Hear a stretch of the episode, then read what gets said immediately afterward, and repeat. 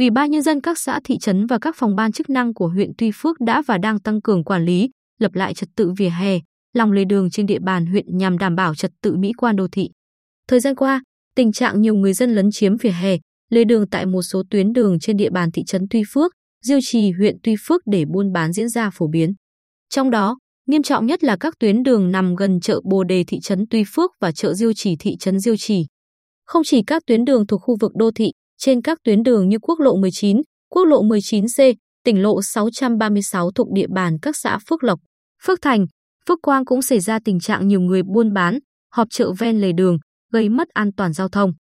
Điển hình như chợ tự phát tại khu vực chợ góc ven quốc lộ 19, thuộc địa phận xã Phước Lộc, khu vực chợ cây xanh ven quốc lộ 19C, thuộc địa phận xã Phước Thành, khu vực chợ Văn Quang ven tỉnh lộ 636, thuộc địa phận xã Phước Quang. Theo Phòng Kinh tế và Hạ tầng huyện Tuy Phước, trước thực trạng này, Phòng tham mưu Ủy ban nhân dân huyện Tuy Phước giao Ủy ban nhân dân các xã thị trấn tăng cường quản lý vỉa hè, quyết liệt kiểm tra, xử lý các trường hợp chiếm dụng vỉa hè buôn bán và họp chợ tự phát ở ven đường. Đến nay, các địa phương đã và đang thực hiện các biện pháp đồng bộ, kiên quyết để xử lý tình trạng này. Ông Nguyễn Viết Thảo, Chủ tịch Ủy ban nhân dân thị trấn Tuy Phước cho biết, địa phương thường xuyên ra quân kiểm tra, nhắc nhở, xử lý các trường hợp có hành vi lấn chiếm vỉa hè.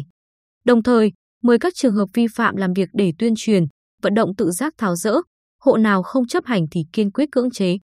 Đến nay, Ủy ban nhân dân thị trấn Tuy Phước đã làm việc, xử lý 154 trường hợp vi phạm hành lang vỉa hè thuộc khu vực xung quanh chợ Bồ Đề, đường Nguyễn Nhạc, Xuân Diệu, tuyến tỉnh lộ 640 đoạn qua trung tâm thị trấn.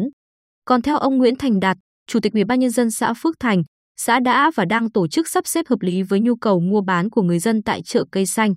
Đồng thời, tăng cường tuyên truyền, nhắc nhở để di chuyển các tiểu thương vào bên trong chợ, chấm dứt tình trạng bán hàng, đỗ xe chiếm dụng lề đường và hành lang an toàn giao thông đường bộ. Trong khi đó, ông Thái Văn Thuận, Chủ tịch Ủy ban nhân dân xã Phước Lộc cho hay, Ủy ban nhân dân xã đã họp bàn kế hoạch xử lý tình trạng họp chợ tự phát tại khu vực chợ góc. Địa điểm buôn bán này dù không nằm trong quy hoạch chợ, nhưng đã hình thành nhiều năm nay nên việc ra quân xử lý phải triển khai chặt chẽ, đúng quy định pháp luật.